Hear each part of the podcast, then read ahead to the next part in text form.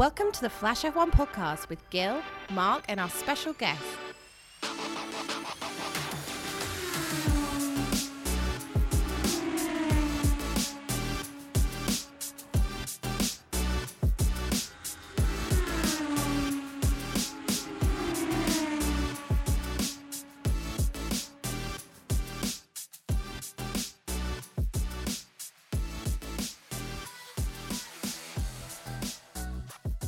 Hello and welcome to an incredibly special edition of Flash F one. If you've been listening to us through our first couple of podcasts or you're new today, one of the mandates that Gil and I set out to achieve when we launched the podcast was we wanted something of a Canadian-centric approach to the show.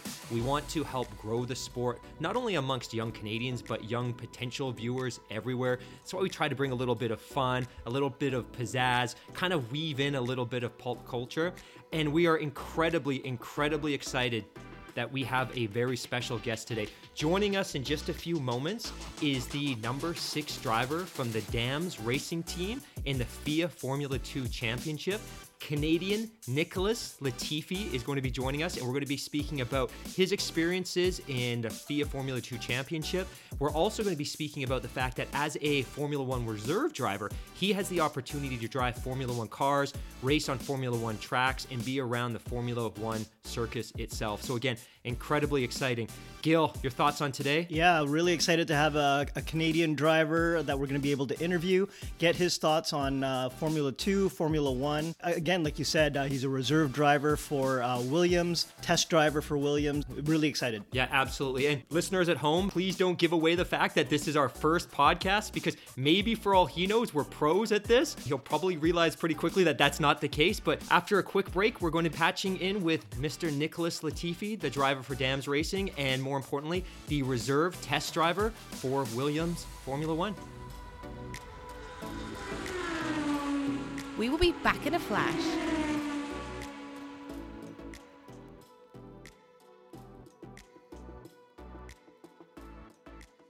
Follow us on Instagram and Twitter. Search for Flash F one Official.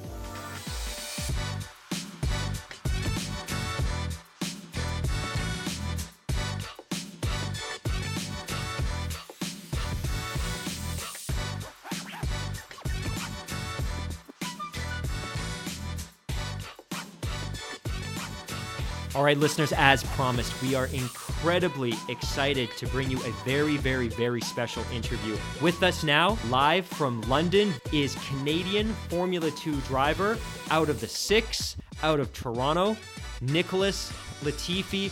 Welcome to the show. And I believe, honestly, congratulations are in order based on a phenomenal start to the season. Three podiums, two race wins, including a, a phenomenal finish in Baku. Welcome to the show. We're so happy to have you. Yeah, firstly, guys, thanks for for having me. Yeah, like you said, it's been a, a really great start to the season. I mean, honestly, much better than I uh, I would have thought. Um, you know, always going into a to a new year, a new season, you know, for sure you always have, you know, high expectations, wanting to to do the best you can. And, you know, especially after last season for me in F two, it was, you know, a bit of a struggle in the first kind of two thirds of the season, but ended quite strong. Uh, it was always kind of in my mind, just like, you know, got to continue how I how I was ending last year, which was always like kind of back on the pace. Uh, you know, scored a few wins and podiums and was was always back at the front. So, uh, yeah, to start like that, uh, in the first four races at the beginning of the season, like you said, already have two wins, leading the championship by, by nineteen points. Uh, yeah, it's a, it's a, a dream start, let's say.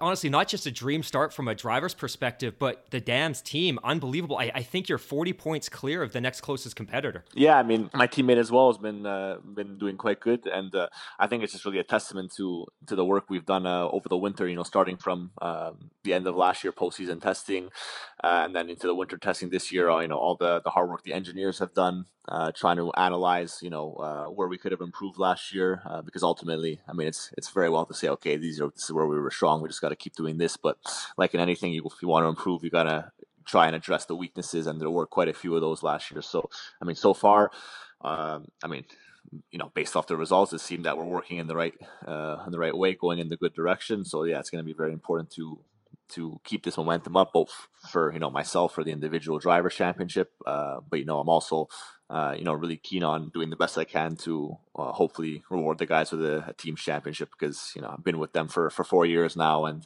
um, you know, I think we've been P three in uh, yeah, the past the past year. So, yeah, to, to hopefully if we could end with a team championship for them, that'd be ideal as well. That's awesome. And I, I guess you can say that the Dallara Mechachrome car has been really good for you. Any specific changes that happened this year that have really kind of made a difference in terms of uh, how the car feels on the track and, and unlocking your potential? Yeah, I mean, well, last year it was a brand new, brand new car for everybody, uh, and it was quite a big difference to the the previous generation car, uh, the one that I had raced in the twenty sixteen and twenty seventeen season. So I think that's one of the reasons why uh, I struggled quite a bit last year. Was, you know, I was really in quite a, you know, good place with that car, with, you know, how, with my team as well, with how we were setting it up and how I was able to drive it, and then uh, switching the. Of the same for everybody, just the regulations, a brand new car, brand new engine, like everything was completely changed, and everything we had, I had learned as a driver, the team had learned setup wise was, you know, in all honesty, completely thrown out the window and kind of starting from, from zero. And, and I think, uh, you know, honestly, ha- having that experience from the previous years, uh, in a way, kind of kind of hurt me going into last year, because I was kind of like stuck in, in some ways, which was, you know, kind of, uh, you know, my fault of, of my own doing, um, which, you know, kind of how I was driving, how I was trying to guide the guys to set up the car, what I was asking for. And, you know, it was really just with this new car, it just wasn't, you know, possible to to, to replicate a lot of the things from the previous season when I had done so well. I think I got like ten podiums or something like that. So, um and that was in the twenty seventeen season. So, I mean, just having obviously the full year uh, of extra experience, kind of learning from that, uh, you know, learning myself as well. I kind of had to completely change my approach, my driving style, uh, what, what I w- was asking for and wanting from the car, uh, which was kind of out of my comfort zone. But I, I made a lot of those changes towards, you know, the second half of last season, and they started to, to pay off. So, yeah, really just going into this season, just really continuing where... where we left off from uh, at the end of last year. And that's kind of what, you know, I, I don't know how many interviews I've, I've done before the start of this season. And, you know, one of the questions, you know, always got was, you know, what are your expectations going into this year? And, you know, basically I said, well, you know, if I could start this year how I was ending last year, I said, there's no reason why I can't fight for the championship. And uh, I mean, so far, obviously, we've put ourselves in a good position to do that. And what do you prepare yourself mentally going forward for for this? Do you change uh, your exercise? Do you do you think differently going into going into the next one, or, you know, going forward from from what you just learned? I mean, honestly, you know, as things are working great right now, uh, you know, I, I think uh, everything I've been doing so far for, for my own preparation, whether it's, you know, the physical training, the mental training, you know, the stuff I'm doing with the team back at the their workshop, uh, you know, as well, the stuff I'm doing with Williams as well on, on their simulator, on the track. It's obviously a, a bunch of a bunch of things that are contributing to, let's say, the overall development and the and the overall work that's, you know, what's obviously helping the results. So, I mean, honestly, just continuing the same thing, uh, not doing anything less, you know, for sure. Um, if, if anything, you know, if I need to be doing anything more, then I'm, I'm going to, you know, try and just continue adding to what's ever going to, you know, I feel is going to benefit me. But in terms of, like, let's say the, the mental, um, thoughts, the, the processes, uh, I mean, I think it's going to be very important not to, yeah, not to change so much going into the next races. I mean, we're still, We still have twenty, twenty races to go, uh, so ten rounds left. And, uh, you know, although it is very nice to be leading the championship uh, at this stage and already have, you know, three three podiums from four races, it's it's uh, yeah, it's still very early days, and I think it's going to be important to, you know, kind of keep the feet on the ground and, you know, just kind of reset at each race, you know, starting from zero. I mean, the goal is always the same: score points. Uh, you know, for sure to have and to, to kind of have in the back pocket already some wins and some, uh, and obviously a, a good haul of points brings confidence. So, I mean, I don't have to kind of go into the rounds, let's say, without, let's say, a little bit of extra pressure, like, oh, I've started off bad, got to kind of turn everything around. It's just kind of, you know, keep doing what we're doing, uh, you know, stay, stay humble, feet on the ground, and just keep working away. Keep building on your lead. That's awesome. Yeah. It was funny last night. I, I don't know if Gil had mentioned, but my wife is a huge Formula One fan as well. So we were watching some of the F two races, some of the F one races last night, and some of your interviews. And the one thing that kind of struck all of us is how Canadian you are in terms of the, the humility and the accent. And it's so, so distinct, because you hear all these other drivers, whether it's Hamilton or Vettel or Verstappen, and then you come on and you're being interviewed, and it just sounds like it's somebody that we know, either in the hallways at work or exactly, somebody that we outside exactly. of work. So it's really refreshing. Yeah. And, and maybe talking about resetting, I think what we'd like to do is maybe kind of a series of rapid fire questions just so that we can get to know you a little bit, because I know, man, you probably just get inundated with questions about what are your expectations for the year? How are the tires working? How is the gearbox? Same old, same old but, questions. Yeah. yeah, so maybe some yeah. lighter stuff. So first question in our rapid fire question series, when you're working out and as a driver, I'm sure you do a lot of cardio, what is your go-to music? What are you listening to right now? What's on your iPhone? Um, so for working out, uh, so it really depends uh, what kind of training I'm doing. So if I'm doing cardio specifically, uh, it's definitely going to be house music, like upbeats and like E D M dance. Like uh, if there's a bit of lyrics in there, it's good, because sometimes when I, you know, I'm really pushing myself, I like to sing a bit while I'm running or whatever. uh, it's, nice. Yeah, it, it really depends, but yeah, that really gets the, the motivation, uh, let's say, going. And uh, I mean, if I'm if I'm just doing like a gym workout or whatever, maybe some hip hop rap, uh, something like that. Yeah. Gotcha. Who's your, uh, who's your favorite rapper today? Favorite rapper alive? Uh, I'd say Drake. Gotta, gotta stick with nice. the, the six. Okay. yeah. Yeah. yeah six God. Six, yeah. yeah nice. Absolutely. We, uh, Drake seems to find his way into almost every podcast, and yeah. we actually have a Drake jar where we drop coins into, because yeah. I feel like we owe him some royalties given how often he comes up. So cue the coins yeah. into the glass one. And Drake also is like, you know, involved or like like all sports, like yeah. basketball. Yeah. Uh, yeah. yeah. Well, well, what's the thing that the Drake the Drake curse he has every time? The he puts Drake the curse on. For hockey. Yeah. Oh man, I, I'm so scared one day he's going to show up in the Mercedes garage with Lewis Hamilton. I'm like, oh, there goes title number six. But yeah. but as as a huge Drake fan, I love the guy. I just kind of kind of want him to uh, keep st- clear of a couple of my teams. Yeah, stick and, with the music. Yeah, exactly. and and maybe on that note, I, I think we talked before about the fact that you're a you're a basketball fan like me. You're a huge Toronto Raptors fan. Maybe talk about how you got into the N B A and, and how you became a Toronto Raptors fan. Yeah, so yeah, huge basketball fan. I mean, before I started racing, Uh, so yeah, I only started racing karts at thirteen. So before that, I, I used to play a lot of basketball, you know, I was just mainly on my school team, nothing uh, crazy competitive, but, uh, you know, I had a basketball net at my house. And yeah, I was just always uh, really passionate about it. Was was nothing special at it. Uh, what was, uh, I mean, at the time was quite short as well. So now I'm, I'm six one, which is, let's say, uh, I'm a very short point guard. You'd be very uh, good very, point very guard. Very tall for a driver, though. Yes, uh, yeah. yes. But yeah, I just always, always enjoyed playing it. And, uh, you know, for sure, always getting to... The ch- whenever I got the chance to go to a game, uh, you know, especially now when I go back back home, uh, you know, if there is a game on, for sure I'm I'm gonna be there. Uh, most of the time, it never works out where I get to go to the playoff, just because totally. well, obviously they're now, and I'm always obviously away at this time, so it's normally like in the winter time, uh, kind of end of the year or really beginning of the year. That if there is an opportunity, yeah, yeah. I'll go. But you know, definitely every chance I get, love to go support uh, support the Raptors, and yeah. That's awesome. And maybe it's too early to ask, but Kawhi, does he stay? Does he go? So my, my whole opinion on this is that if the I think the only chance they have at making him stay is if the Raptors win the the finals, yeah, yeah. The, the championship, yep. because I think otherwise, I mean, it's it's it was the common knowledge that when he trade was traded that he didn't want to. Well, he that he wanted to go back to, to L A, whether it was the Lakers or the Clippers, but he wanted to go back back and play at yeah. home. So, uh, I mean, yeah, I think it's going to be largely dependent on uh, on that. But I mean, re- regardless, I think if he if he does leave, it's it, it just allows them to kind of start their rebuilding. I think one year earlier, because if if they didn't do the trade, DeRozan's contract was going to be up at the end of next year, and then I I, I, I still think it was the right thing to trade DeRozan for Kawhi. I'm of that strong opinion um, because uh, although he was DeRozan was really great uh, for the team and the city. I mean, ultimately to win, uh, you know, they obviously had some really good seasons, but it was just nothing was ever coming uh, to fruition in, in the playoffs. So definitely a change needed to be made. Uh, yeah, whether some of the fans uh, uh, agree with, with the change that was made, but I, I I think it was definitely a positive thing. It's just now whether we could keep him. I hope he stays.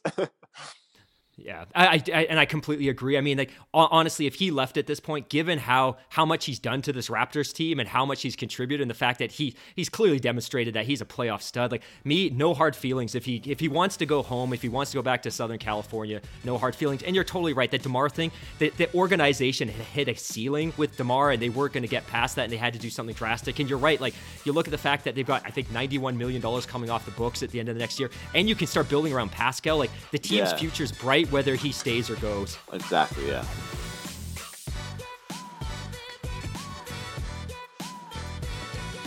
Follow us on Instagram and Twitter. Search for Flash F one Official. Raptor fan, fantastic. Nike or Adidas? Like, personal preference here is Nike or Adidas? Uh, definitely Nike. I've always been a Nike guy. I, I feel I feel you on the Nike stuff. I just, I, for whatever reason, it just seems more gym appropriate than Adidas and some of these other brands. Yeah. P C or Mac? When you're on your computer, do you use a P C or Mac? Uh, definitely Mac. Um, Android or iPhone? Well, I think that's kind of answered from the previous question too, no? Yeah, yeah, absolutely. And also the fact that this is a FaceTime audio call. So, yeah. Favorite food, like, hey, imagine, so outside of the season, you know what? You're not super focused on your diet. You can have whatever you want. I'm assuming maybe there's a little bit of Italian in there, but favorite food away from the track. Okay, so if I'm going with like uh, like normal food, so like not desserts and stuff like that, uh, I'm a big fan of Japanese food, actually. Love nice. Love sushi, but like even like Japanese kind of like flavors, like not just like sushi and like raw yeah, stuff, yeah. but like teriyaki sauce, like yuzu, ponzu, like that kind of stuff. Nice. Uh, but nice. then uh, I have a big sweet tooth, which isn't good considering I'm a very tall, tall uh, racing driver, and uh, the weight is always a, a bit of an issue. But uh, I mean, a- anything with Nutella, it's like... it's a given for me. Uh, nice. I love, I love, I love donuts. But, uh, yeah, just, a lot that's of stuff that's the Canadian really... side of you. Yeah, of course. Yeah. Tim Hortons. Yeah, exactly. Yeah. Maple uh, now, syrup. Now, you've spoken a couple of times about being six one, your height. Now, is that challenging for you being uh, a driver, or how do you Great how do you question. adapt your, your your height with regards to the, the restrictions of the car and, and the rules? Yes, I mean, it's definitely a disadvantage uh, being as, as tall as I am because... Uh, I mean, in Formula two, let's say it's not as as big a deal. Uh, let's say that the, the cars are all monotype, which means every driver in Formula two is given the exact same car. It's kind of a standardized thing, and the the, cha- the chassis itself is is quite big, and they've they're kind of the newer cars that, you know, for these championships that are being made. They're always made now on the bigger side, knowing that the younger generation of drivers are quite a lot of tall ones. So in terms of like comfort and fitting in, fitting in the car, it's not as much of an issue in, in F in F two. And even they've, they have quite a high weight limit because there are a lot of tall drivers, but let's say going into Formula One, see the cars are built, uh, you know, as small as they need to be for, for performance. Uh, and so like, for example, in, in the Williams car, it's, it's, it's a bit of a tight fit for me. So, uh, for sure, comfort is is always compromised, which is kind of, you don't really want to be compromised in, in terms of your your physical feeling when you're driving a Formula One car at the, over like three hundred thirty kilometers an hour, and with all the all the G forces you're pulling. So that does definitely make it difficult. And then also just from the aspect of of the weight uh, itself. So uh, they they made a change actually this year in Formula One where. Uh, basically with the driver and like all his equipment, so the suit, uh, boot, racing boots, helmet, uh, that you have to be, uh, so let's say if you're not eighty kilos, then you have to add weight into the, around the seat area. So basically, uh, yeah, so they counter, like, they counter the weight and yeah. they, uh, yeah, they, yeah, because basically in the past you had drivers like, you know, like for example, a driver like Felipe Massa, who's really short, I don't know, maybe he's around like sixty-five kilos with, with everything. So basically a- a- any weight that, that they were still under the limit, the engineers can choose exactly where they wanted to put the weight. They could put it in the front of the car where, where like the pedal boxes, which is like, so they, you could just use it for like weight distribution and stuff like that. Uh, but then a lot of the times, you know, not every team has the same uh, weight t- total of the Formula One car, you know, different engines, the way they build them. So some teams might have just been over the weight. Uh, and again, that's a that's a lap time performance as well. Normally, we say around like ten kilos of weight, which is about like twenty-two pounds, is about three tenths a lap in performance. Which three tenths wow. a lap is is uh, I mean, if it's in qualifying, it could be quite a few positions, and if it's over a race distance, uh, it's it could equate to quite a few seconds by the end of the race. Yeah, well, yeah, your your your height is definitely not restricting you in Formula Two with all your wins. So I think we're just coming down to the last few questions here, Nicholas. Uh, if you don't mind, um, Mark and I are just going to go back and forth with uh, yeah. with a couple of questions, and we'll. End it off then. Yep. Nicholas, I just wanted to know, um, and a lot of our um, our Flash F one fans, or which I like to call them our flashers, um, what what are the big differences between F two and F one, and specifically the cars and maybe the team environment, maybe pit crew? Okay, so firstly, if I speak about, you know, let's say the team environment, because that's just kind of like the simplest.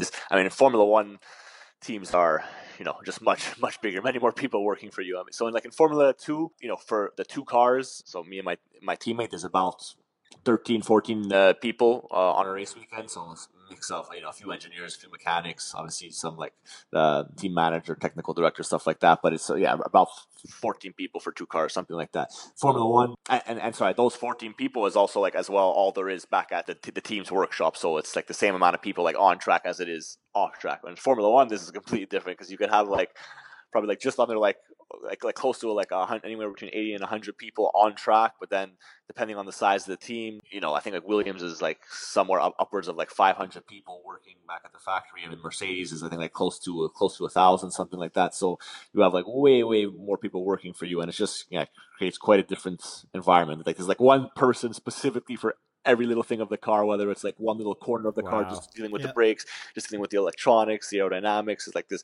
like, it, yeah, it's just insane when you kind of first get, get into that environment. The, the sheer amount of people you work with, it could be a little bit uh, overwhelming. Uh, but then about the car specific. So for me, the biggest difference always when I make the jump from Formula two to Formula one is just the amount of downforce and grip you have. So obviously with the Formula one cars that they have the really big uh, front and rear wing, uh, you know, it just, especially from the, uh, what is it? two years now that they've had these the, the new regulations with with the bigger wings and also the bigger tires, just the amount of grip you have compared to Formula two is that for me is, is the biggest thing. I mean, Formula two is supposed to be, you know, the closest thing you could drive to a Formula one car, but in reality it's still a very very big step. And when you make that transition, it's like it's still even me that I'm used to driving the Formula one cars now, it still always kind of shocks me a bit. It's like, you know, wow, this is this is a lot of grip here.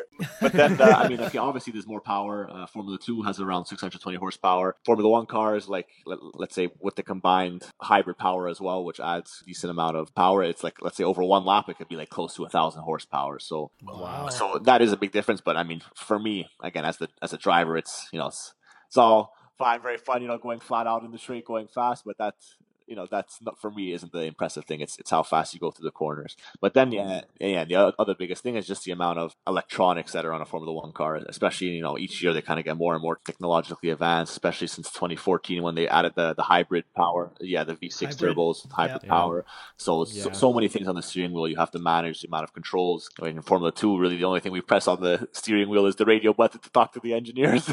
Being respectful of your time. I, I did want to ask, really, given that this is the mandate and the, the agenda of our podcast is really to help broaden the appeal of the sport just by making it more accessible to a younger demo and, and people that maybe aren't totally in tune with older folks with thick British accents talking about D R S for twenty minutes. But if you if you were in a position where you could make a change to Formula One, to international open wheel racing, to broaden the appeal to a younger demographic, to, to broaden the appeal in North America outside of that core kind of fan base in Montreal, what kind of thing would you do? What would you look at doing to broaden the appeal? And I always reflect back a couple years ago to Lewis Hamilton's win in Monaco, and they flashed to the crowd and Dwayne Wade was there and Gabrielle Union was in the crowd. I'm like, man, we need more of this. But a- and anything you've thought about or anything that you think would help kind of promote and broaden the appeal of the sport? I mean, for me, it would it would just be like a kind of a, a lot of like general things. I mean, I, I think since uh, Liberty Media has taken over, I think they are going in, in the right direction. I think prior to that with uh, Ecclestone in charge. Totally. Uh, you know, Formula One was very closed off. Uh, you know, the access for, for the fans and this, from the social media stuff, like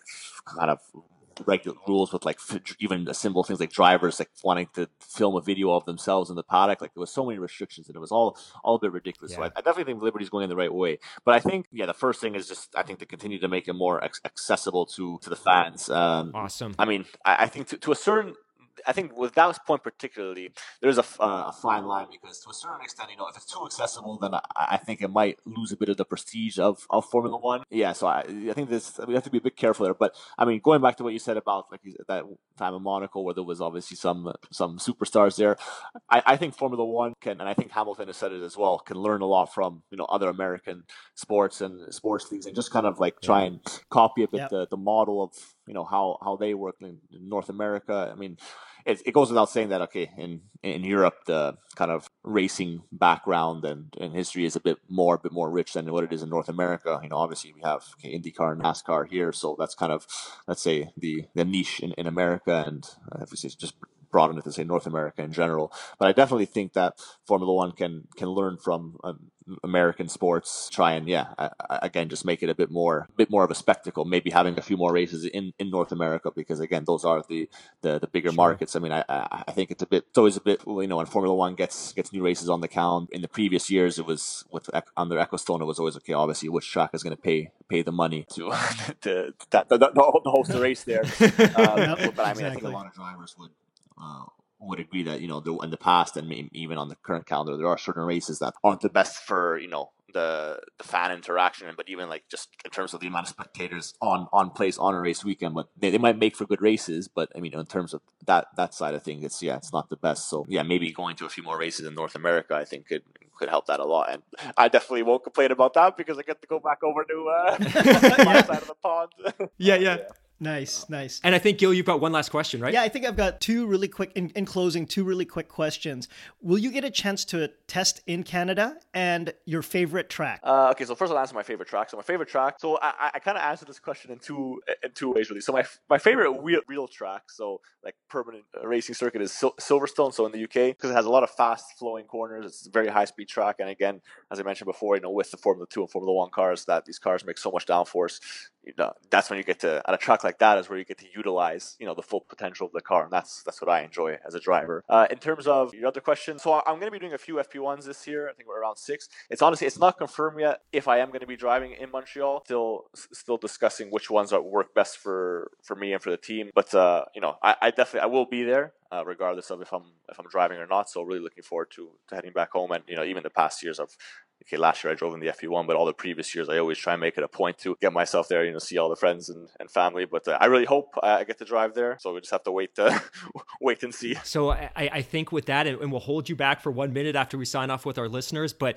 I, I think this has been unbelievable. I, I can't say how grateful that uh, Gil and I are for you joining us today. And again, like I said, our mandate's to really promote this sport in Canada and take a really Canadian-centric uh, kind of approach to to the angles and the topics that we discuss. So having an up-and-coming Canadian superstar, star, superstar join us today is really, really meaningful. So thank no you worries. so much. Yeah, this was exciting for uh, Mark and I. We couldn't sleep last night. I slept over at Mark's place. And yeah. We got up early and we just started just getting excited and giddy about uh, this interview. So yeah. we really want to thank you for your time and, and really uh, considering talking to us and, and, and making this happen for us. Thank you so much. Yeah, no worries. My pleasure, guys. Follow us on Instagram and Twitter. Search for Flash F one Official.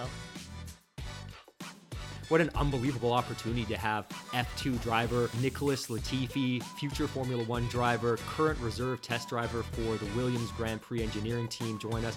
That was unbelievable. And, and maybe just to give all of our listeners a little bit of context, Formula two is really the final step before Formula one. F I A, the, the body that governs global motorsport, has what's called the F I A Global Pathway, and it's a series of championships that lead up to Formula one. So now it's officially F four, F three, F two, and then finally F one, which is the, the ultimate championship. But F two is the highest level of open-wheel racing in the world outside of Formula one, although I think some American fans may make the case that yeah. IndyCar is kind of maybe the second highest level, but he currently races in the Formula two Championship. And like he was saying, that the primary distinctions are that the cars are much more standardized in terms of chassis and components and things like that, but they're still incredibly fast. They look like a Formula one car. Um, and of course, for his for his own personal be- benefit and development, he is a test driver for a Formula one team. He's test driven the Force India car in the past, which we didn't speak to, and he'll be test driving the Williams F W thirty-two this year. Uh, Gil, your thoughts um, on our first big interview? Yeah, this is really exciting. You know, Flash F one uh, is still in its infancy stage. Yeah. We've only got like five or six uh, podcasts out. We've had a lot of feedback, a lot of support. Uh, Mark and I are working really hard to, you know, give the, the the Flash F one fans, you know, really good content. And it was really great for Nicholas Latifi to uh, to share his time with us and uh, give us uh, some detailed information from behind the track, behind the pits, and uh, and what he what he does to to be an F two driver and to make that leap into Formula One. And, and one of the things I think that we found so interesting, even before we did the interview, is we were watching a lot of interviews of him on YouTube, past interviews based on past performances, et cetera. And one of the things that really struck us is, one, he's very definitively Canadian in terms of his accent, his pronunciation, which is great because it's comfortable for us. But also the fact that he's extremely humble, and you heard that during yeah. the podcast, like he was owning up to past experiences and, hey, you know what, some of the challenges may have been the feedback and what I was asking of the engineers and the team, like incredibly humble. So then when you see him have a great start like he is this year with the Dams team, three podiums, two wins coming out of four races over two race weekends, can't be anything but happy for him. And for us, regardless of all that, I think we would be cheering for him because he's a Canadian and he proudly wears the maple leaf on the top of his helmet, and we'll probably post that on some of our social media channels. But again, incredibly, incredibly happy that we had the opportunity to speak to him today. That's, uh, yeah, it was really great, really great. This wraps up our very, very special podcast, our very special edition with our very first interview. For those of you that are new to the podcast, we typically do a podcast after each race weekend. That's our traditional race review, but we typically also So, and we don't do it for every race, but we'll often do what we call a fast pass race preview. So between race weekends, we'll typically get together, talk about some Formula One news and gossip, talk about some of the things leading up to the upcoming race. Yeah, we'll talk, also talk about, give some details and facts about the upcoming track, any new um technological or team uh, news going forward. The Fast Pass is usually just a short ten minute, just to give you guys uh, a bit of information leading up into the race. So we, we always say ten minutes, but yeah. It leads into twenty, which becomes thirty. And then when we put in the music, thirty-five. Yeah. But I, I think it's something our listeners were asking for, and we're more than happy to oblige. But don't be struck if it seems a little bit shorter. It's really just to keep people interested and engaged between the race weekends. Yeah, that's it. Okay, so, so I think uh, that's it. Anything yeah. else? No, that's it. So I just want to say thank you for listening to Flash F one. Come back for more tech talk, track talk, team talk, and definitely more trash talk. This is Gil and Mark saying peace. Peace.